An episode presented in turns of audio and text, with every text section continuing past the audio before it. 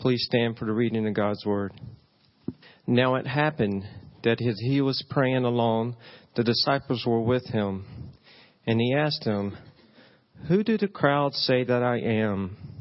And they answered, John the Baptist. But others say Elijah, and others that one of the prophets of the old has risen. Then he said to him, them, But who do you say that I am? And Peter answered, The Christ of God. And he strictly charged and commanded them to tell this to no one, saying that the Son of Man must suffer many things and be rejected by the elders and chief priests and scribes and be killed, and on the third day be raised. And he said to all, he said to all, if anyone will come after me, let him deny himself and take up his cross daily and follow me. For whoever would save his life will lose it but whoever loses his life for my sake will save it. Then, verse 57 As they were going along the road, someone said to him, I will follow you wherever you go. And Jesus said to him, Foxes have holes, and birds of the air have nests, but the Son of Man has nowhere to lay his head. To another he said, Follow me. But he said, Lord, let me first go bury my father. And Jesus said to him, Leave the dead to bury their own dead. But as for you, go and proclaim the kingdom of God. Yet another said, I will follow you, Lord, but let me first say farewell to those at my home. Jesus said to him, No one who puts his hand to the plow and looks back is fit for the kingdom of God. Please take a moment and meditate on the scriptures.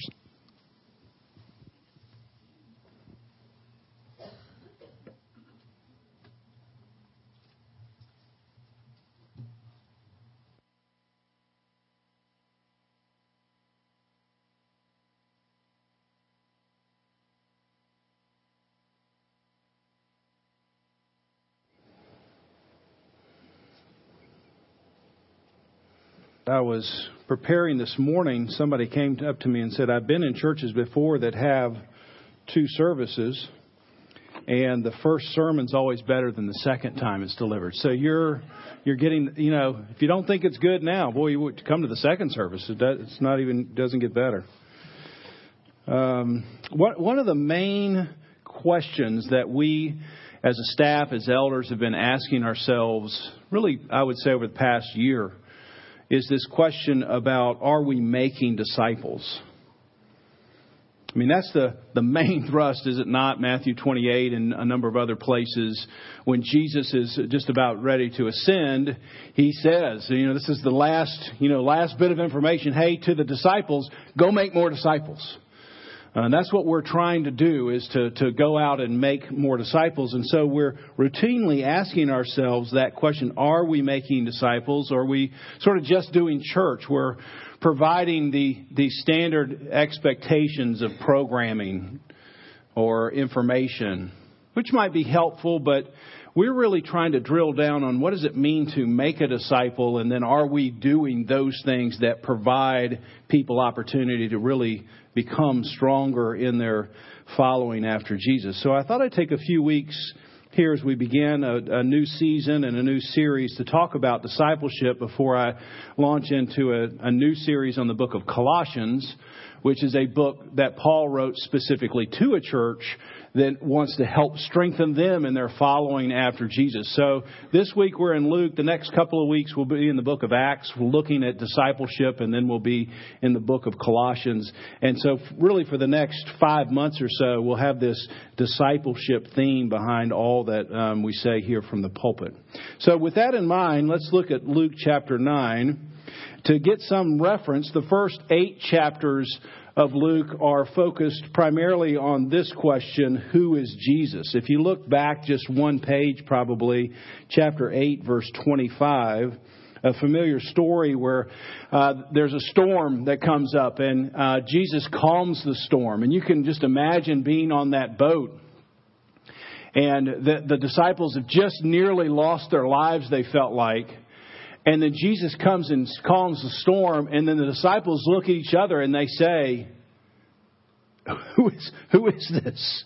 I mean, who is this person? We've been following him around, but I mean, we just don't see people do this kinds of stuff. We're asking this question, who is this? And if you read through the first eight chapters of Luke, you would find that that's a reoccurring theme, the question about who is Jesus. And then when you get to chapter 9, this shift occurs where Peter definitively answers the question, and you see it there in verse 20 when Jesus says, Who do you say that I am? And Peter says, You are the Christ, you're the Messiah.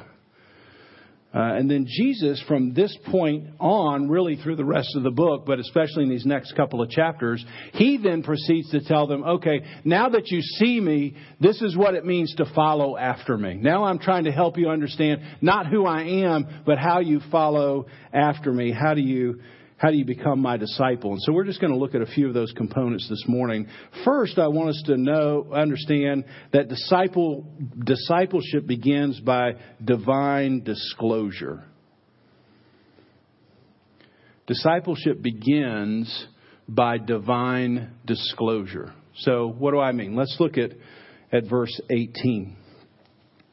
And now it happened that he, Jesus, was praying alone and the disciples were with him. Now, uh, this is such a critical inclusion by Luke. It's not, not just sort of a throwaway. You don't just sort of say, well, let's get on to what Peter's going to say. This is, this is such a critical piece, verse 18. It should be like, you know, you have the red letter edition of the Bible. This should, should be like the blinking version.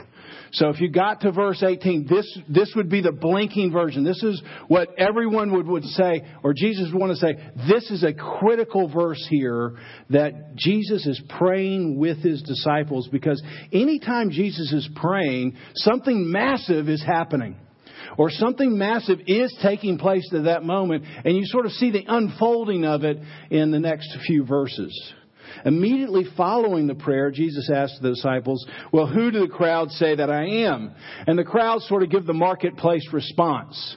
And you see that. Just here's what basically people are saying about you. Some people think you're John the Baptist. Other people think you're Elijah. And others think you're just like one of these prophets like we've had in our history.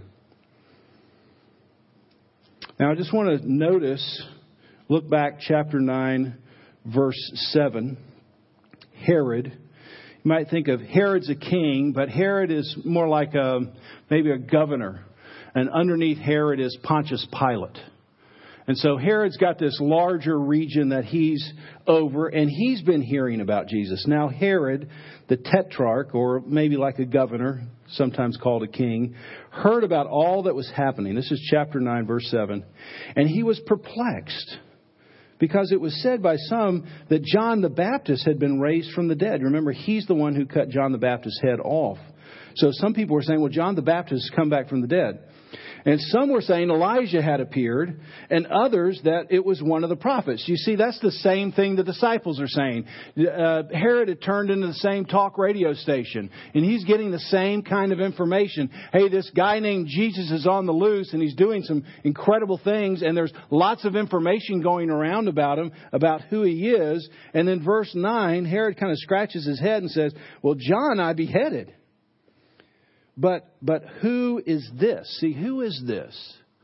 Who is this about whom I hear such things? And Herod sought to see Jesus. Now let's just hold on to that and let's go back to verse 20 now. After Jesus, after Jesus asks the question, the disciples give the popular answer.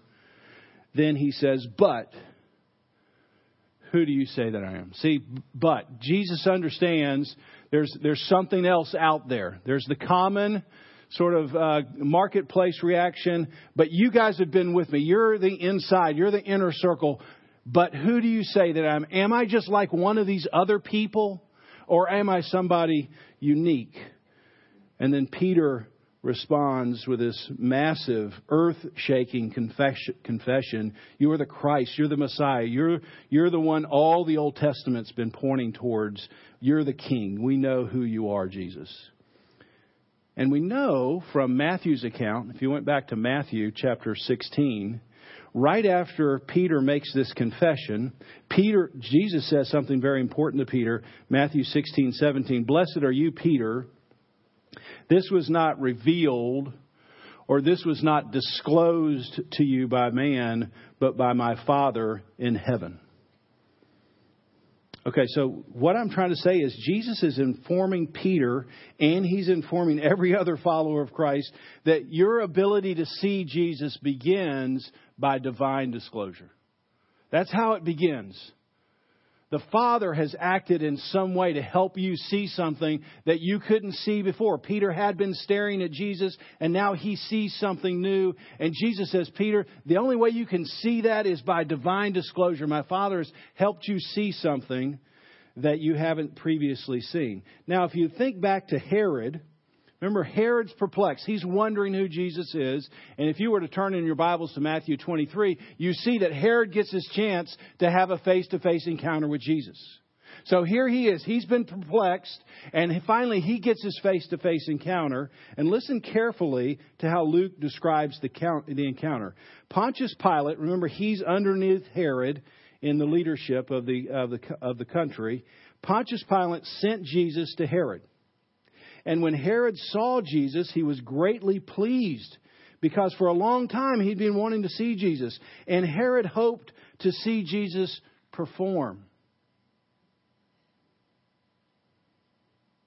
See, Herod's the king. And Jesus comes in and says, He's going, Well, I've heard so much about you. I mean, I've been listening to talk radio and I've been hearing all the, the information, and, and now, hey, do some tricks. Herod had hoped to see Jesus perform. Herod asked Jesus many questions, but Jesus gave no answer to Herod. Herod, not getting what he wanted, he and his soldiers began to ridicule and mock Jesus. Before this, Pilate and Herod had been enemies. That day, they became friends. So Herod sees Jesus. This, this to me is just sort of a stunning moment.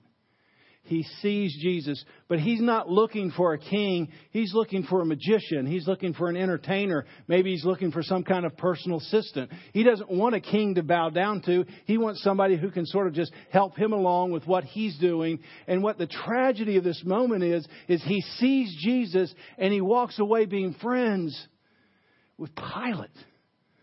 I mean, what a tragedy. You're, you're standing there and you're looking at Jesus, the King of all of creation, and you say, I'm gonna, I'm gonna hitch my wagon to Pilate.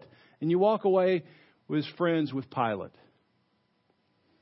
And so, discipleship begins by divine disclosure. The Father has to open your eyes to see something you cannot see. And let me give two points of application. Uh, number one, because discipleship begins with, with this divine disclosure, because it begins with God opening your eyes to see Jesus, this should produce in every disciple a massive amount of humility. Why? Because, because you didn't see Jesus because you're smarter. You didn't see Jesus because of where you live. You didn't see Jesus because you're more, more holy.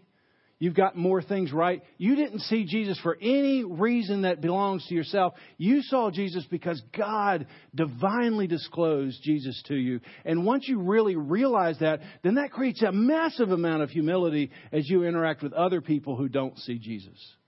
You're never going to look down at people because you're going to understand, hey, I'd be there too if there wasn't some kind of divine disclosure. So one, one critical component and, and so often missing in disciples is a, is a massive amount of, of humility. You remember the, uh, the passage, and I'm not sure where it is, but it's in one of the Gospels where uh, you come to church, and up front is the Pharisee, the, the pastor of the church, basically. You remember, and he's, he's saying, Hey, I've got it all together. I do, I do all these things. And who's in the back?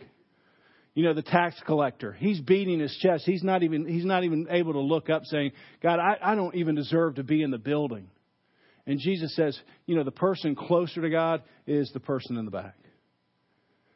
And so often in our discipleship, the closer we get to Jesus, unfortunately, our character doesn't display greater humility. Which, which is what it should. The more you understand about who Jesus is and his divine disclosure, it should create a massive amount of humility in your character. So, one, one point of application is all glory goes to God. So, it, it's divine disclosure. Not, number two, in terms of application, if you're in a position of discipling other people, you're a mom or a dad, you're a teacher, you're a youth leader. You're, you're going to leave now and you're going to go teach a Sunday school class. You're a mentor of some kind. Maybe you're reading or meeting with somebody one on one, or you're leading a small group or a neighborhood Bible study. It's critical to remember that prayer fuels people seeing Jesus. Verse 18, this is why I put this emphasis on this, and I think Luke, Luke puts the emphasis on it. Luke verse chapter, verse 18 fuels verse 20. Verse 18 is the fuel that get, that that Jesus uses to get to Peter's confession in verse 20. That's that's such a critical thing. That's that's the most important thing about this sermon to me. Is that if you're discipling somebody, the fuel for your discipleship is bringing people before the Lord first. It's really important that you sit in front of your person or you sit in front of your class and you say these things. I don't want to minimize that. But the, the priority is you bringing your class to God before you bring yourself to your class. That's the priority. You sitting in front of me is like sitting in front of a lamp. It might give you some light, it might help you out, but you sitting in front of Jesus is like sitting in front of the sun. He's going to change your complete complexion. And so Luke is trying to say something very important here. I think God's trying to say something very important here. When you're discipling other people, bring those people before God before you bring yourself before them. Number two. The second thing we see about discipleship here in verses 23 through 25 is uh, you have to gain a new identity if you become a disciple. Verse 24, you see this word life. And in the Greek, it's not the word for physical life. Uh, the Greek word for physical life is bios, where you get biology, the study of life. It's a different Greek word. It's the word uh, translated is uh, psyche where you would get the word psychology. And so it, it, means a study of yourself. The, the, the word life here is how you see yourself, how you think of yourself. So when you have to have a new life, he's not talking about just laying down your physical life. He's, he's saying you're going to have to lay down your current identity. The way you get your identity has to die, and a new identity has to come to life. So when Jesus says take up your cross, he's not just saying sacrifice your physical life, he's saying sacrifice your current identity. And when you become a disciple of Jesus, your, your old ways of, of gaining your self image are like booster rockets that have to fall off. All the things that boosted your self image have to just fall away because now you're a new creation in Christ and your identity comes from Christ. So here's my question here is what's the main thing that fuels your current identity? I mean, is it being married? Is it having a family? Is it your career? Is it your education? Is it the way you look physically? Is it your money? I mean, there's a hundred booster rockets you can grab hold of. And Jesus is saying, hey, all those things, those things have to fall away. And now this one main thing is going to fuel your identity. That's you being in me. All your old ways go away. And Paul says it this way in Galatians I've been crucified with Christ. It's no longer I who live, but Christ who lives in me. Now there is no longer Jew or Greek, slave or free man or woman. You see, he's deconstructing all the ways people fuel their identity and say, all those things, they're gone away because your identity now is locked in on Christ. And so this is a massive transformation. And I don't have time to talk about it here in this particular sermon, but we'll talk about it more next week when we get to Acts.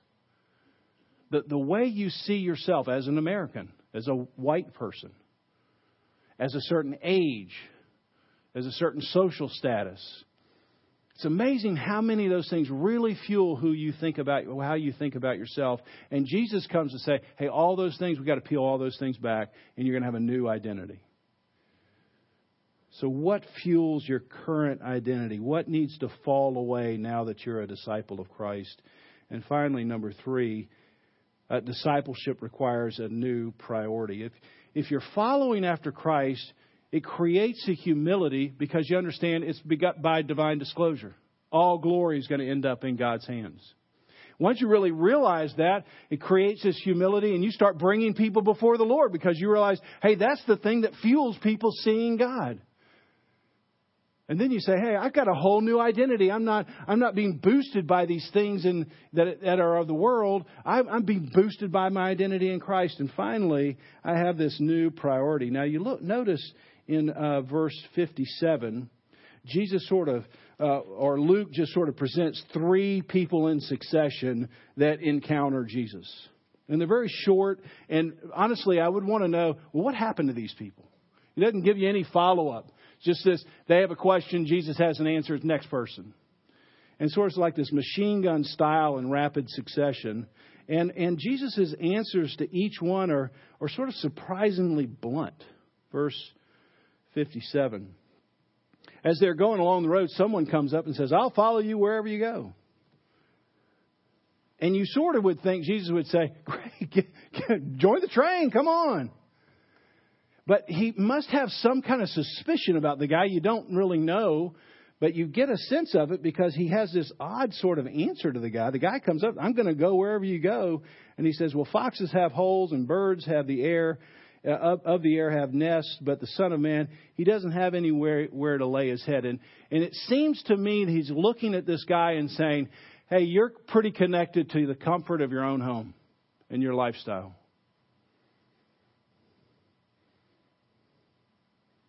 And that has to fall away if you want to follow after me. You have to have a new priority.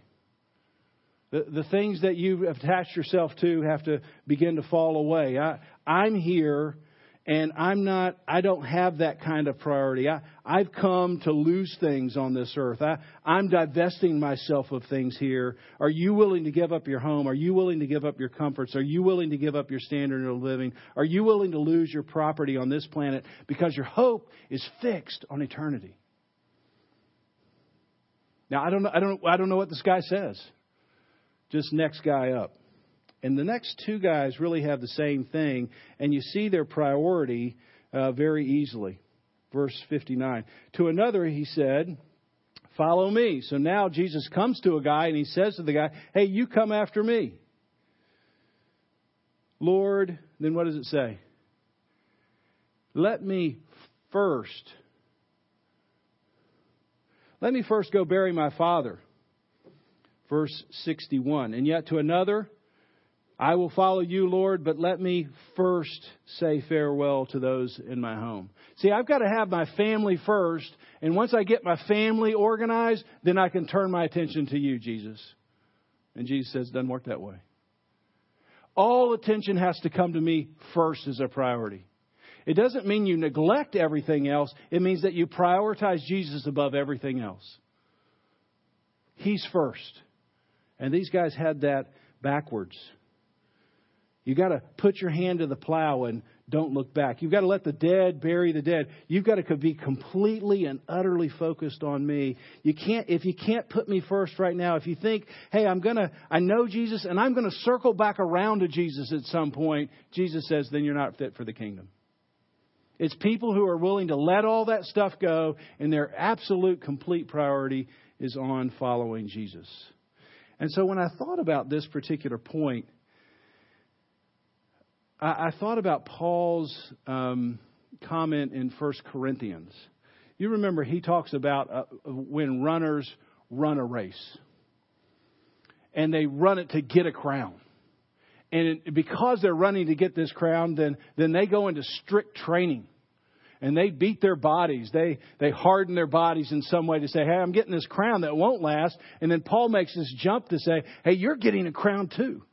And you're going to have to make this your priority. You're going to have to go into strict training to make sure you get this crown as well. You're moving in this direction. And so when I think about this idea of priority, sometimes I think, how do I know if I'm prioritizing Christ? Does it mean 12 and a half hours of my day were given to prayer?